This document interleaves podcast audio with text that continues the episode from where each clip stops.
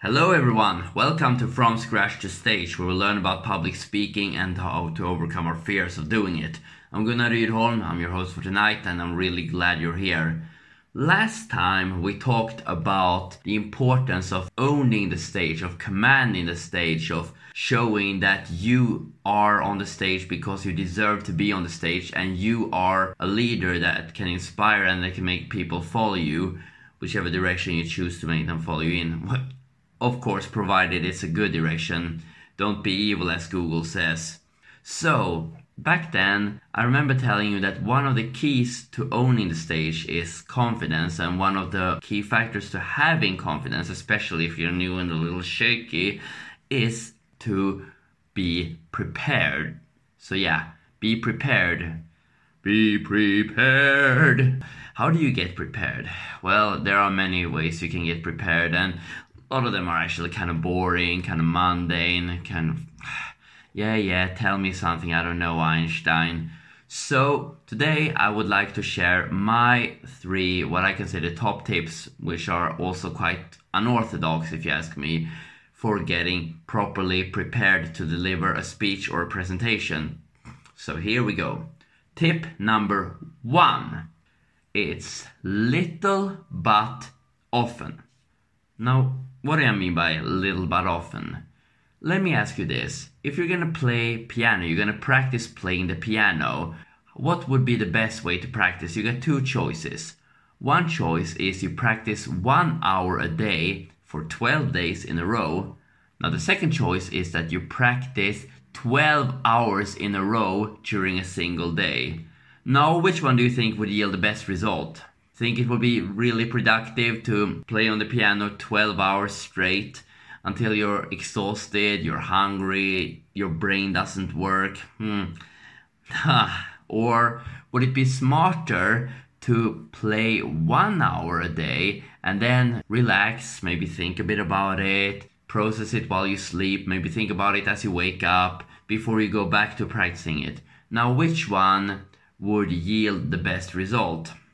Well, obviously, one hour a day for 12 days.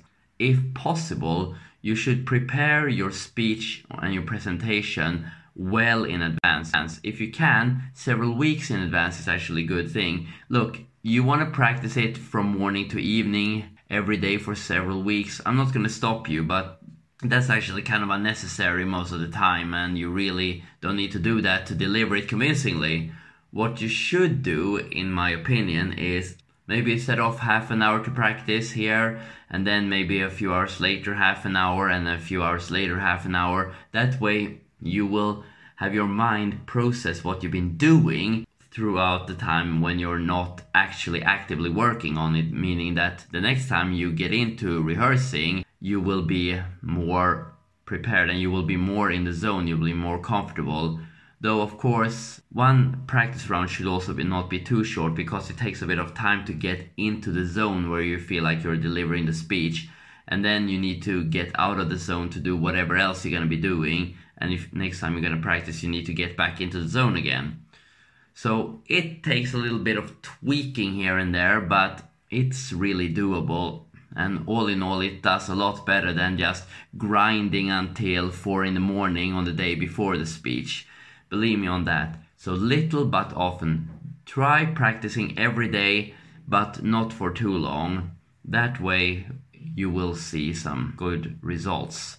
Now, the second tip is let your mind and your subconscious do a little bit of work for you. So when you're, for example, sitting on the bus, doing the laundry, waiting in line at, the shopping mall, or whatever, you're doing something where you have to wait or doing a mundane task which doesn't require much thinking, see if you can bring in your speech into your mind as you do this. You don't have to actually say the words, but work it in your mind and see how it feels in your mind.